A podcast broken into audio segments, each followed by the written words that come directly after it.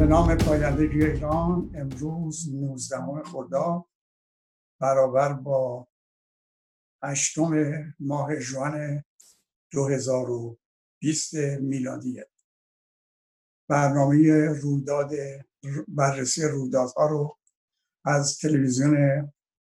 رنگین کمان آغاز می‌کنم.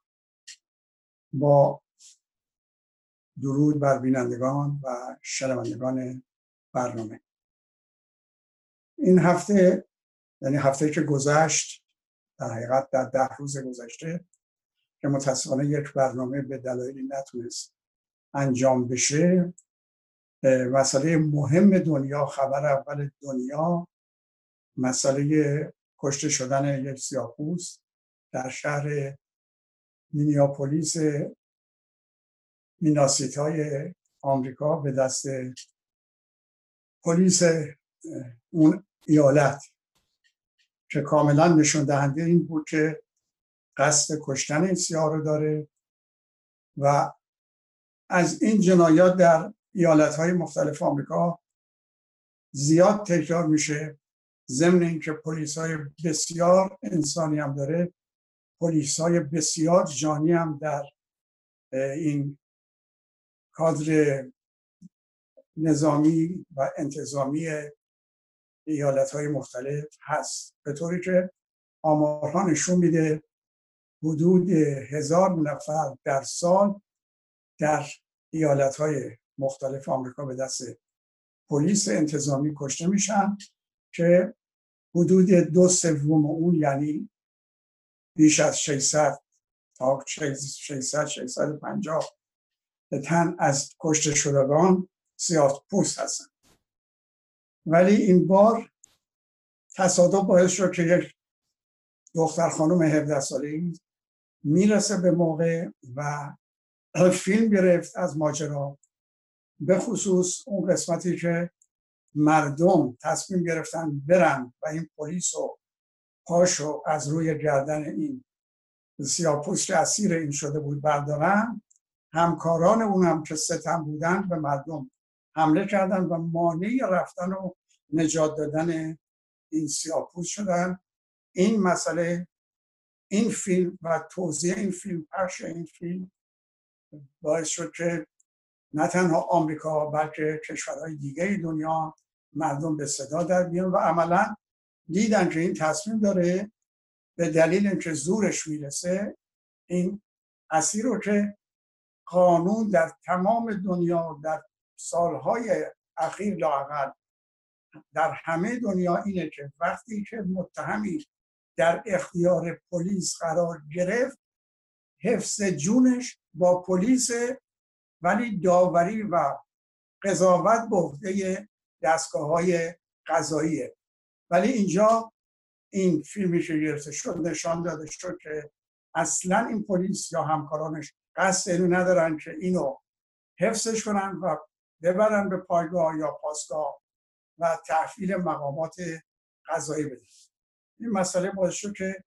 دنیا تکون خورد. در آمریکا روزهای اول شاید سیاه‌پوست‌ها به اعتراض به خیابون‌ها آمدن، ولی از آن به بعد تا امروز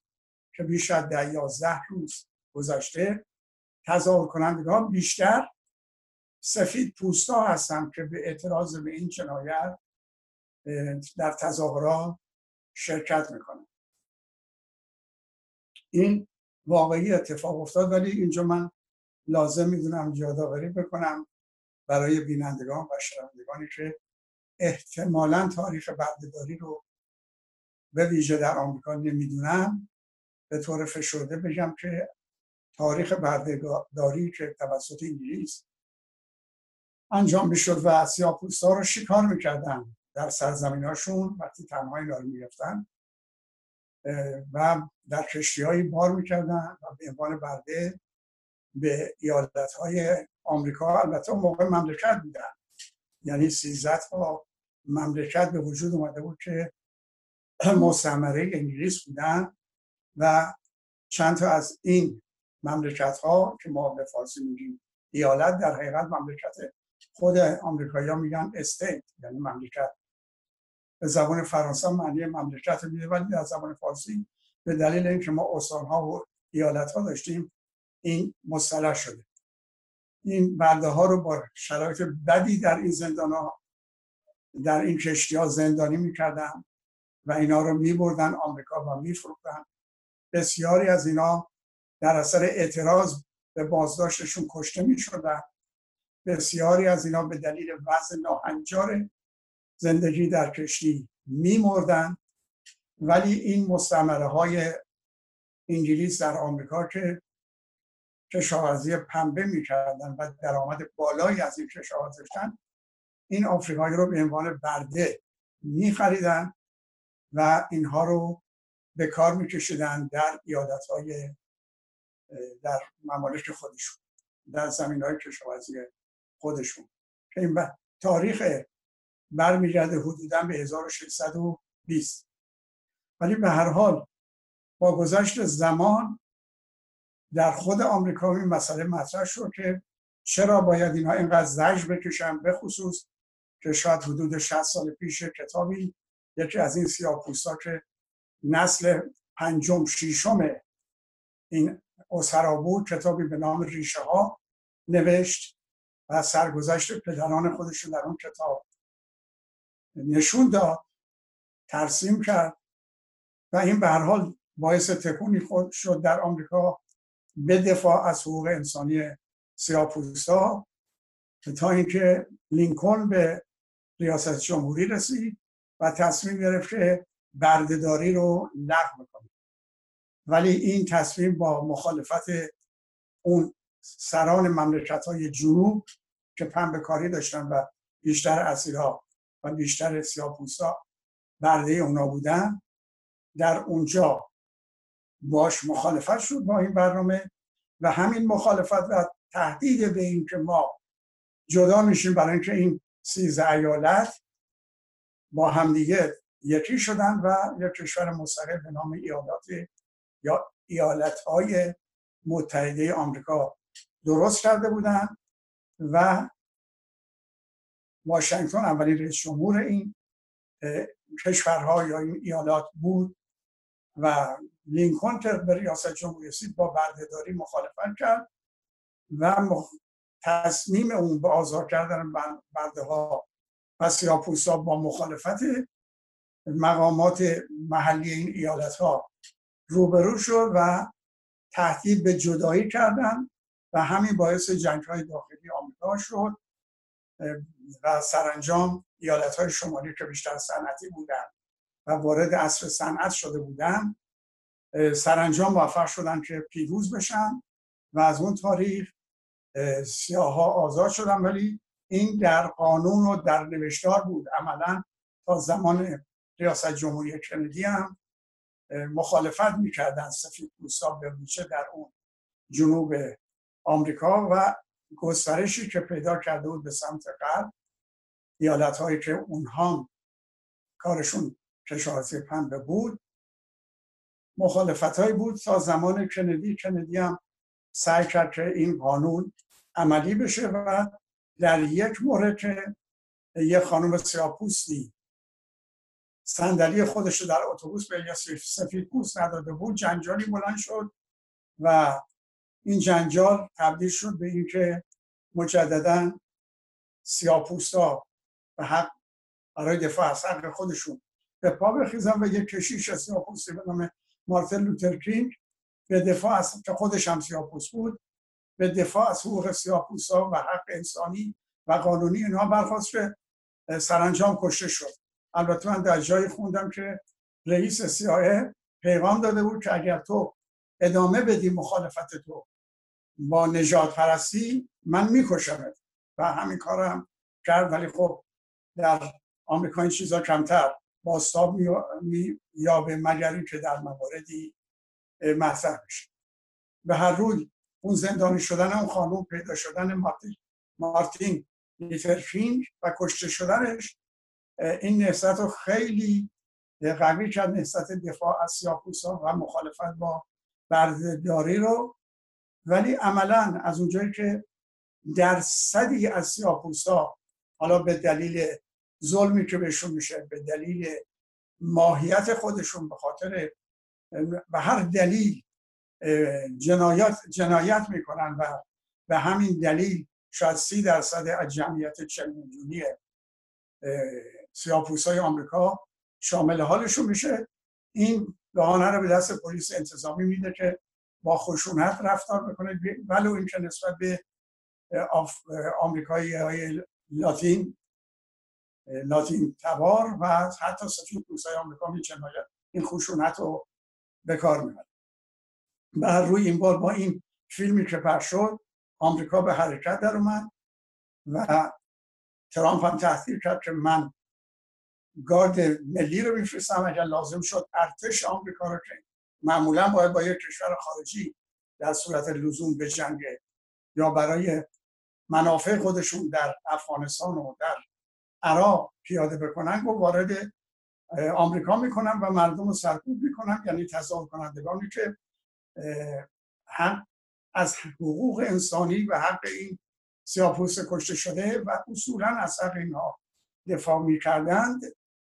تهدید به این که ارتش آمریکا رو وارد میکنه. ولی خب وزیر دفاع و سایر مقامات رده بالا اون رو متوجه کردن که آقا این حرف درست نیست و به هر حال حرفش رو پس گرفت. این واقعه، این رویداد باعث شد که کشورهای اروپایی، حتی استرالیا، کانادا اعتراض کردند و هنوز هم در شهرهای مختلف اروپا مردم تظاهرات میذارن به دفاع از حق اون کشته شده، کسی که به دست این پلیس کشته شد، و مخالفت با شرایط حاکم در آمریکا به زیان سیاه‌پوستا و لاتین تبارها و خارجی‌ها، احتمالاً نژاد زرد. این اون چه اتفاق افتاد و دنیا رو به خودش مشغول کرده و هنوز هم ادامه داره. حالا تا چه حد امکان داره در انتخابات که 6 ماه آینده در آمریکا میشه برای انتخاب ریاست جمهور تأثیر گذار باشه هنوز معلوم نیست، ولی اون چه مسلمه ترامپ به شدت از این که این تظاهرات بتونه وقت اونو برای انتخاب شدن بار دوم به خطر بندازه نگرانه، و این تهدیدایی هم که میکنه عملاً به خاطر اون ترسیه که از ادامه این تظاهرات داره. ولی جالب تر از این مسئله که اتفاق افتاده در دنیا، مسئله که در ایران ما اتفاق افتاده. آقای رهبر که خودشون مانده الله روی زمین داخل پرانتز ایران میدونه و همینجا صحبت این هست که الله دروغ نمیگه، هر چی گفته درست و واقعی است و حقیقت داره. ایشون که نماینده اون الله تا جایی که میتونه دروغ میگه، در دروغ گفتن دست عاشق اکبر رفسنجانی رو اپوش بسته که در دروغگویی نمونه بود، و حالا یا واقعا مشاعرش دست داده. البته این هست که دیکتاتورها با گذشت زمان، ادامه دیکتاتوری و خودکامگی و پیش شدن، مشاعر خودشون از دست میدن و نمیدونن چی دارن میگن، و شاید به این دلیله که ایشون حرفایی میزنه که حتی طرفدارانش هم جز اینکه بخندن کار دیگه ای از دستشون برنمیاد. ایشون به آمریکا میگه که مردم رو میکشن و ادعای حقوق بشر میکنن و مردم رو میکشن، در آمریکا مردم میکشن.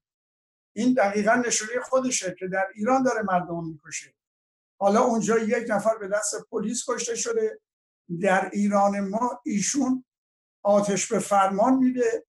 که بحث 1500 و بعد 306، حالا قول میرحسین موسوی رو قبول میکنیم که گفت 315 16 چیز شدن در جریانات آبان، در رویدادهای آبان کشته شده. بنابراین اونجا به دست پلیس یا کسی کشته میشه، اینجا به دستور تو که فرمان آتش به فرماندهی میکشی و بعد میگه اونها دروغ میگن. خب این دروغه که خودتو داری میگی. بعد میگه ادعای حقوق بشر میکنن، این ادعا رو تو داری، تو هم داری میکنی و تو بیشتر از اونها. اونها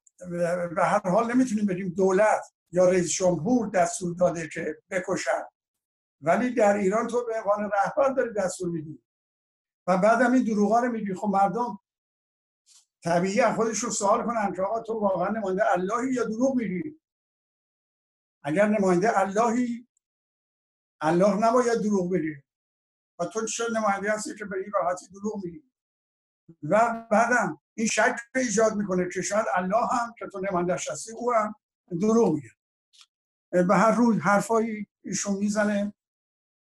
ادعا میکنه از آمریکا همه چی میدونه، تمام نکات تاریک و گوش و کنار آمریکا رو ایشون میدونه، ولی از اون چه در ایران میذاره، جنایاتی که میشه خبر نداره، دزدیایی که میشه خبر نداره، اینکه 20% از مردم واجد شرایط در انتخابات شرکت میکنن خبر نداره، اینکه اون کسی که مرگ بر آمریکا رو در مجلس اسلامی مطرح کرد و پرچم آمریکا رو آتش زد، فرزندان و خانواده‌اش در آمریکا هستن خبر نداره، ولی خبر داره که هر خانواده آمریکایی 20 تا بچه به وجود بیارن. این نمیتونه فکر بکنه که اگه همچین حالتی باشه و در آمریکا ما حتی فرض بگیریم 150 میلیون خانواده باشه، حتی اینا 20 فرزند داشته باشن، در یه نسل بزرگترین و پرجمعیت‌ترین کشور دنیا میشه. از چین و هند و از هند و چین برعکس جمعیت آمریکا بیشتر. خب این آدم یاد اون شعر معروف سعدی میفته که تو در آسمان‌ها چه دانی که چیست، که در خانه خود ندانی که کیست. معروفه که ستاره شناسی صبح میرفت به زیج میشست برای اینکه ستاره ها رو رصد کنه، به محض که میرفت یا کسی میومد منزل ایشون، قبل از برگشتنش هم اون مرد خارج میشد. که اهالی این شعر رو درست کرده بودن، تو در آسمان ها چه دانی که چیز، که در خانه خود ندانی که چیز. حالا این حکایت به اصطلاح رهبر جمهوری اسلامی و نماینده الله در ایران. من خوشحالم، تبریک میگم به جوانانمون در ایران. بارها افتخار کردم که ایرانیم، همیشه افتخارم این بوده که ایرانیم، ولی با مبارزاتی که جوانان در ایران شروع کردن این افتخار بیشتر درم ایجاد میشه، بیشتر شاد میشم، بیشتر امیدوار میشم. این جوانا آنچنان همبستگی در یه نهادهای محبوب و فشرده ولی مطمئن ایجاد کردن که قدرت خودش رو بارها در زلزله هایی که روی داد در سیل فروردین سال گذشته و عدم شرکت در انتخابات نشون دادن که نظام رو با این ترتیب هم به اطرافیانش نسبت بی‌آبرو کردن، هم در دنیا بی‌آبرو کردن. این کارشون بسیار جالب بود و بعد از اونم کارهای بسیار جالبی در این اثر این همبستگی انجام دادن. یکی دفاع از حقوق زندانیان که زندانیان سیاسی باید آزاد بشن، مخالفت با حجاب ننگاور اسلامی و بعدم شیرزنان با همین همبستگی ورزشگاه آزادی رو به روی خودشون آزاد کرد. حالا میخوام اشاره کنم که یکی از کارهای جالب این همبستگی در داخل این بود که این حرفای رهبر جمهوری اسلامی رو، این دروغ‌های واضح رو آنچنان برملا کردن، آنچنان برملا کردن که میگه حالا آبرو که ایشون نداشت عملا و هیچم علاقه نداره آبرو داشته باشه در جامعه، ولی کوچکترین جایی برای آبرو باقی نذاشتن. تمام گفتهایشون رو با دلیل و مدرک رسانه‌ای کردن و دست به دست در تمام دنیا میگرده بین ایرانیان هم و تو چه بسا خارجی هم استفاده میکنن اگر ترجمه میشه. ولی یه مورد دیگه هم که خیلی از دید من جالب هست اینه که جمهوری اسلامی و عوامل خودش و بلیرهای خودش در آمریکا، کانادا و اروپا گفته در تظاهراتی که به دفاع از این سیاه‌پوست انجام میشه شرکت بکنن و هم جمعیت رو بیشتر کنن، هم نشون بدن که ما هم داریم مخالفت میکنیم با این حرکت ضد انسانی پلیس آمریکا. اما ایرانیای مقیم اروپا، کانادا و آمریکا که به مراتب تعدادشون بیشتر از عوامل حقوقی و فرمانبردار جمهوری اسلامی است، اینها هم شرکت میکنن و در ضمن اعتراض به اون چه در آمریکا در شهر نیاپولیس اتفاق افتاده، جنایات نظام هم به ویژه اون چه در آبان ماه اتفاق افتاده برملا میکنن و این یک حرکت بسیار جالب ایرانی‌ها در خارج و عوامل نظام رو تقریبا بیاورو کرده یا باعث شده که عقب نشینی بکنه. اینها حرکت‌هایی که ما رو به آینده امیدوار میکنه و نشون میده که جوانای ما در ایران دیگه منتظر مدعیان نجات ایران که در خارج نشستن و سالی ماهی اعلامیه میدن یا میان در تلویزیون میگن شما بیان قیام کنین یا شورش کور برپا کنین، هزاران نفر کشته بدین و ما میان اونجا حکومت میکنیم یا اداره میکنیم مملکتو. و بعدم در آینده ادعا خواهند کرد 24 ساعته داشتن فعالیت میکردن، یعنی نه خواب داشتن، نه غذا داشتن، نه استراحت، فقط داشتن مبارزه میکردن. اینها را یه مقدار زیادی دستشون رو برملا کرد و بعدم نشون داد که به انتظار یه همچین آدمایی که به فکر مردم ایران، خواستای مردم ایران، دردهای مردم ایران، فشار زندگی بر مردم نیستن، فقط منتظرن که بله یه روزی نظام بیفته، اون وقت اگر مردم در یه همه‌پرسی جمهوری اعلام کردن ما رئیس جمهور میشیم، اگر مشروطه اعلام کردن پادشاه میشیم. خوشبختانه مردم دیگه نه اعتمادی به این حرفا و این افراد دارن و نه احساس نیاز میکنن، خودشون دارن راه حل پیدا میکنن و کاملا هم متوجه هستن که حرکتاشون کاملا مسالمت آمیز باشه، کمترین خسارت جانی رو بدن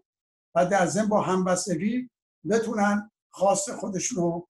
عملی کنن و برملا سازن. من ضمن که به این مسئله، به این موضوع پایان میدم، چون در هفته گذشته 15 خرداد سال روز 15 خرداد سال 42 هم بود، ضمن این که سردمداران جمهوری اسلامی مراسم فوت آیت الله خمینی رو برگزار کردن و اشاره‌ای هم نمیدونم کردن یا نکردن به رویداد 42 چیست، اونو مبدأ انقلاب اسلامی میدونن. به اونم اشاره بکنم که شاید جوانای ما در ضمن اینکه مطالعه میکنن بعد نیست مقدارم بدونن که به دنبال همه‌پرسی که شاه گذاشت برای 6 اصلی که پیشنهاد کرده بود و اسمش رو گذاشته بود انقلاب شاه و ملت و یه همه‌پرسی که خب مثل همه‌پرسی‌هایی که در جمهوری اسلامی احتمالاً انجام شده باشه برای تغییر قانون اساسی، اونجا به گونه‌ای بود که گفتن اکثریت اومدن و رأی دادن. در این همه‌پرسی یا در این انقلاب شاه و ملت، در این 6 اصلی که شاه عنوان کرده بود و به همین دلیل هم همه‌پرسی رو در 6 بهمن به نام اون 6 اصل گذاشته بودند، خمینی مخالفت کرد در قم و البته قبل از اینکه مخالفتش اعلام کنه نامه نوشت به شاه و در اونجا به نام از اعلیحضرت شاهنشاه استدعا می‌کنیم که این اصولی که مطرح شده و از نظر اسلامی و دینی و مذهبی قابل قبول نیست، اینها رو چیز نکنه، پیگیری نکنن. این اطرافیان هم که این چیزها رو دارن پیش پای اعلیحضرت میذارن، ولی از اونجایی که به هر حال شاه تصمیم گرفته بود و آمریکا فشار آورده بود که باید این اصول پیاده بشه، تقسیم زمین بین کشاورزها و دادگاه‌های خانواده و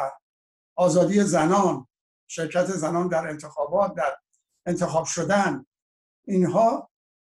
بنابراین شاه عقب نشینی نشد، به طوری که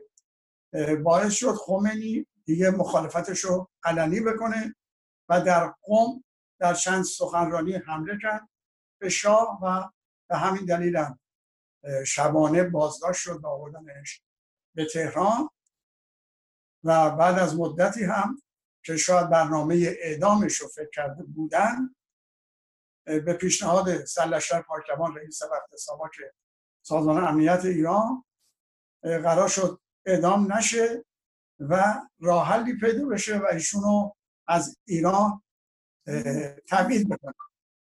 اون راه حل هم اینطوری فکر کردن که ایشون که آیت الله عظما نیست، آیت الله عظما بشه و اعلام بکنن که اعدام آیت الله عظما کار درستی نیست و همین دلیل آیت الله شریعت مداری به نمایندگی از آیت الله معلاتی در شیراز و آیت الله میلانی در مشهد به تهران آمدن و اعلام کردن که ایشون آیت الله عظما هستند و همین دلیل هم اعدام نشد و بعدم به دلیل ادامه مخالفت ها از ایران تبعید شد به ترکیه. بعد از این مدت هم دولت ترکیه اعلام کرد این شورش و ناراحتی ایجاد میکنه و ما حاضر به حفظش نیستیم، میخواستن برگردن که تصمیم گرفته شد به جایی که برگرده به ایران به نجف بره و اونجا بود تا برای انقلاب اسلامی که کارتر همه زمین ها رو آماده کرده بود و جلوی کودتای احتمالی ارتش هم آوردن تا فرستادن هایزر گرفته بود، ایشون رو روی موج مخالفت و موج آزادی خواهی، نهضت آزادی خواهی سوار کردن و نهضت آزادی خواهی رو تبدیل کردن به نهضت به انقلاب اسلامی. رهبر یعنی روح الله، حزب یعنی حزب الله و بقیه داستانا رو میدونیم. فقط اینجا لازم میدونم اشاره کنم که جبهه ملی در اون زمان در یه شرایطی قرار گرفته بود که شاه و خمینی رو در روی هم قرار گرفته بودن و جبهه ملی باید موضع خودش رو معلوم میکردیم. در این میان از اونجایی که به این نتیجه به درست سران اون روز جبهه ملی که دکتر صدیقی بود، باقرخان کاظمی بود، دکتر بختیار بود و بسیاری از دیگران هم بودن، به این نتیجه رسیدن که در این اختلاف اگر خمینی پیروز بشه الزاماً خواستای نهضت ملی و جبهه ملی برآورده نمیشه. به این دلیل شرکت نکردن و با این شعاری که اصلاحات عالی دیکتاتوری نه،